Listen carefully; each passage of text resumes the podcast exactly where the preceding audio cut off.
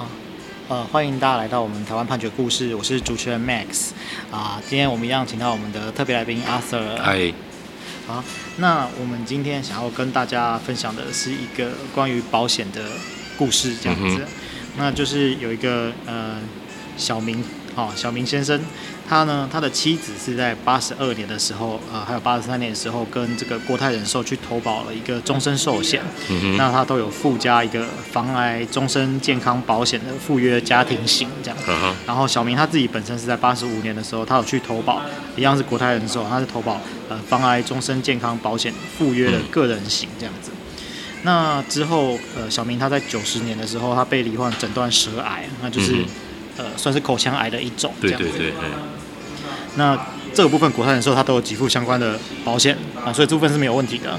九十年的这个时候，那到一百年的时候，这个小明他就开始做门诊治疗。那国泰人寿他有依照这个保险约款，他固定每个月是给付大概九万元这样子。嗯，这部分也都是有给付的。那是到了一百零七年。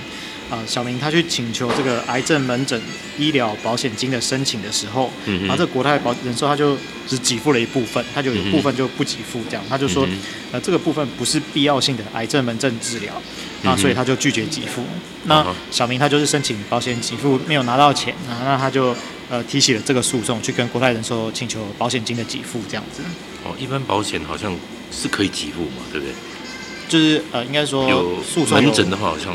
应该是可以，这其实就要看你到底保的是什么哦。对，那就是因为我自己本身有病，我门诊是可以给付的。对，那呃，其实在这个案件里面，我们等下会讨论到，他国泰人寿也不是全部都没有付，那他是有部分就是没有没有给付，没有给付这样子。嗯。对，那这个部分，那我们就提到说，这个部分是说他在追踪治疗这个胃造瘘管啊。啊，胃造瘘管是说在你胃的这个部分，就是接一个管子，那把食物灌进去，这样流质的食物就是了。那因为主要是因为你已经舌癌，那你可能没办法正常的像我们这样从口腔把食物吃进去，所以有这个胃造瘘管这样子。那他说这个国泰人寿就是说这个胃造瘘管的追踪跟治疗，它不是这个契约约定的，是呃在医院接受以癌症为直接原因啊，或是癌症引起的并发症。而必要的门诊治疗，然后所以他他认为这个东西不是双方保险契约约定要给付的范围，那他就不给付。哦，这个是国泰人寿的主张。所以那所以小明是要求那个给付那个楼管的。对对对，伪造楼管的。伪造楼管的门诊的部分。哦，对。那国泰人寿他有提出数据，然后说这个小明他的就诊次数实在是太多，太多，他觉得有异常的状况。那有多多呢？他就列出来，就是一百零六年有三百六十三次，哦，啊，一百零七年有两百九十次，那就是差不多就每天几乎是天天了，每天天。对，那国泰人寿觉得这个不太合理，那所以应该不是这么有必要这样子。嗯哼。那所以他就是剔除了他认为不合理的部分，那只给付了一部分这样子。嗯哼。那到了法院之后，哈，他就是说，呃，他有看各个医院的诊断书。那比方说这个佑民医院，他是写说，呃，舌癌术后胃造瘘管啊。台中的荣总医院，他是写说，呃，舌癌无法吞咽啊，使用胃造瘘管。然后法院就认为说，这个医疗行为它不符合。还是在舌癌里面吗？那他他他是认为这个不不算是我们刚刚讲到的。呃，以癌症为直接原因啊，或是癌症引起的并发症啊，而必要的门诊治疗。但是那两个医院不是写的都是跟舌癌有关的？对，但是呃，我们这边不太确定，他指的是这个是不是癌症的直接原原因啊，或者是它不是癌症的并发症啊，或者是它不是必要的门诊治疗？那不是必要的。阿 Sir 可以可以可以听懂我在讲什么？我知道知道。它其实这个条件它是三个呃，你说。癌症为直接原因，直接原因，或者是癌症引起的并发症，这两个要符合其中一个，然后再来是必要的门诊治疗，不管是前面的哪一个，它都要是必要的门诊治疗，哦、才可以给付。对。那法院他在这边只有简单的说，他这个医疗行为他可能不符合，他其实没有说是因为哪一件事情所以不符合这样子。嗯、那但是他有提到说，呃。这个诊断书有提到一个重点，就是说伤口需要每日换药啊，但是如果病患他无法每日呃无法自行换药的话，就要每日回诊来进行换药。对，那他是认为说小明他没有证明说他呃无法自行护理，那所以认为说你不需要每天回诊好，嗯哼，那他就是说，在这么长的时间里面，你都不会自己照料自己的身体，他认为这个是不太可能的事情。不太可能啊。对。那最后他就认为说，呃，这个国泰人寿的主张是有理由的。嗯哼。那他就认为说不用赔这个部分，这样子。嗯哼。对的。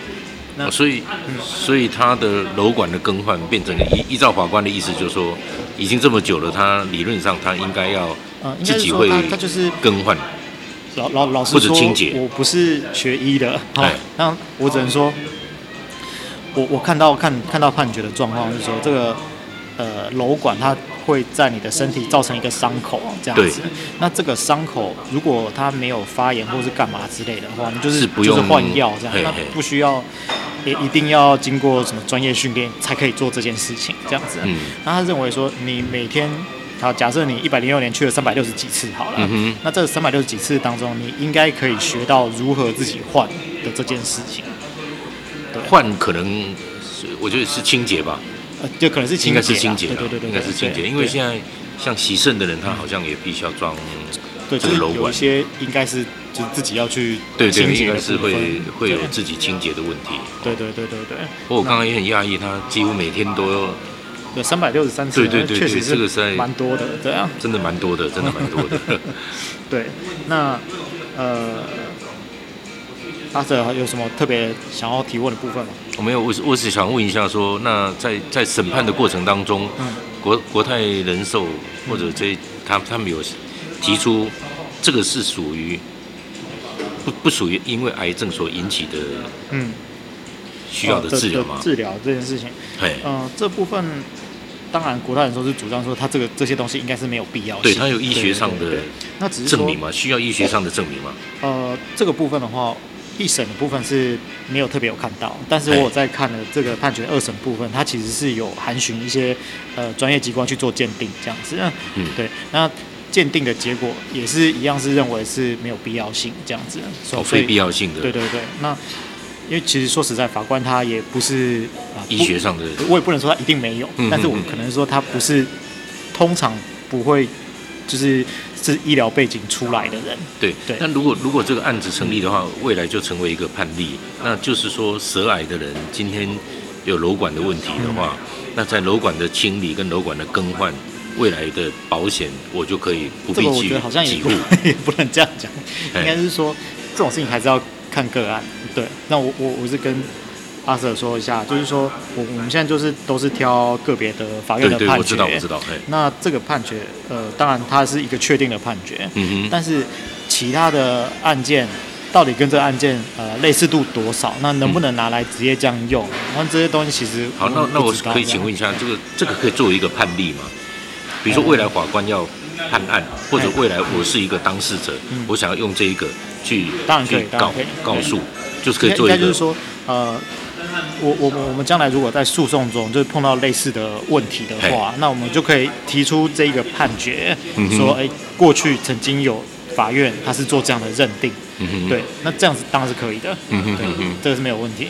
哦，所以所以这个，其实我也我也觉得这个小明也是蛮蛮蛮奇怪的，一、嗯、一年有三百六十三次，第二年有两百九十几次，对，真的是蛮太太多了。对，但当然我我们我我们是不晓得，我们不了解他实际的状况。对，那也也许其实他当事人真的有这个必要性，我没错我们可能也不知道。但我们只能从我们我们还是再强调一次，我们今天就是分享这个判决这样子。请问一下，那个小明有没有去找他去回回诊的这家医院来证明说他需要做这样的一个清洁或者换瘘管啊，或者怎么样？其实。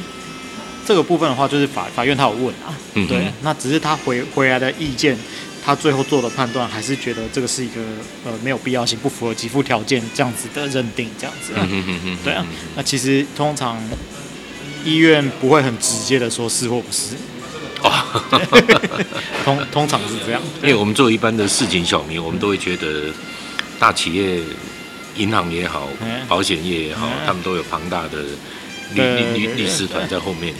那一般的小小市民可能在面对这个问题的时候，就很难去跟他们去 argue。不过这个案子我看，呃，应该是两边都有请律师啊。两边都有请律师。两边其实是都有请律师，对啊。嗯哼。对啊，当然，呃，我我们看看判决的话，是国泰人寿请的律师比较多，没错。是啊，像保险业或者银行业，他们都都背后都有很强强而有力的律师团。是。好，那我们今天判决可能就分享到这边。那这个判决的字号是呃台湾南投地方法院南投简易庭呃一百零八年度投保险字投保险简字第一号的民事判决哦。那我们每周一都会更新，欢迎大家有意见的话可以回馈给我们，谢谢大家。好，谢谢。